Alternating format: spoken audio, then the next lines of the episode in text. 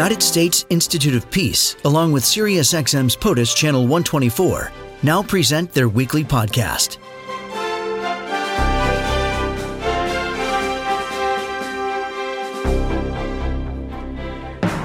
This weekend in Nigeria, as we shift to the international, Nigeria holds elections this weekend. Why should you care? What do you need to know?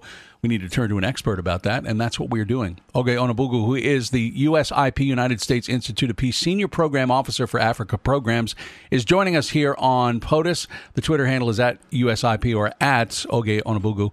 Oge Onubogu, thank you for joining us on POTUS today. Thank you for having me the elections in Nigeria, let's talk about it. It is uh, Africa's largest democracy. Is there a challenge to the way that this is playing out? Are there concerns about the legitimacy of this election? Give us some more information that we need.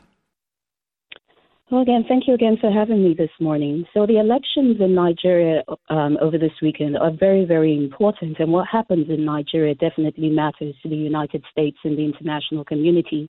These elections in Nigeria are coming 20 years after the restoration of multi party democracy in the country.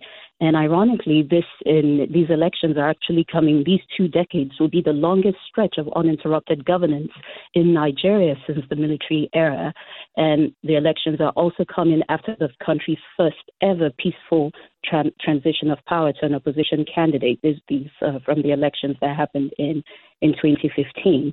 So these are very very important, and definitely what happens there matters to us here in the United States and the international community. Nigeria has one of the youngest uh, populations, one of the youngest population youngest populations in the world. Um, it's about 54% of Nigerians are below the age of 20. This is a very young population when compared to the global average of about 34% under the age of 20.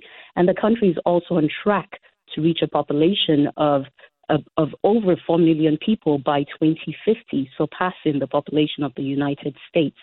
So, as you rightfully pointed, it's um, one of the largest. It's the largest economy um, on on the continent, and also the largest democracy. And it's a committed U.S. ally as well. So it's really important for us to pay attention to these elections. How much is how much might this election be considered a bellwether in that it might say this is a lesson to be learned? It could be an example for other countries in Africa. Is that a part of what we're watching play out? Definitely, because the elections in 2015 basically raised citizens' expectations. It, it definitely set a standard. And as we usually say sometimes, you know, what happens in Nigeria, the way Nigeria goes, the way the rest of the continent goes. Nigeria is such a dominant figure, a dominant country on the continent and also in the region. So it's really important for us to, to pay attention to these elections, more for the population size of the country, for the economic size and the economic strength of Nigeria.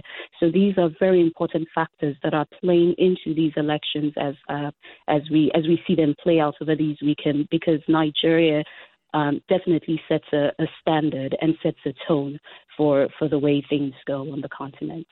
Again, Oge Onubogu, who is USIP Senior Program Officer for Africa Programs about the Nigeria elections this weekend. Who are the players and who would the United States prefer, if anyone, to be in charge at the end of the election? Who would the U.S. put its chips on, if you will, to be the winner? The U.S. doesn't have a preferred candidate in these elections. I think what is really important for us to note here is that Nigeria has made major strides in its democratic development, and it's important for us to continue to support um, the country's democratic development and also think long term, because at the end of the day, regardless of whoever emerges as president um, from these elections, there are still serious challenges that the country will have to contend with. So at the end of the day, we should continue supporting Nigeria's democratic progress, looking at the long term issues and the long term challenges um, that whoever emerges as president will have to contend with. Uh, so, after the election takes place, uh, how do we assess the success or lack thereof of the election? Is it about the peacefulness? Is it about the legitimacy? And who is going to be in charge of making sure that this goes off, if not without a hitch, with as few glitches as possible? Well, the election management body in Nigeria, the INEC, the Independent National Electoral Commission, has made um, some considerable progress in administering elections in the country um, since 1999.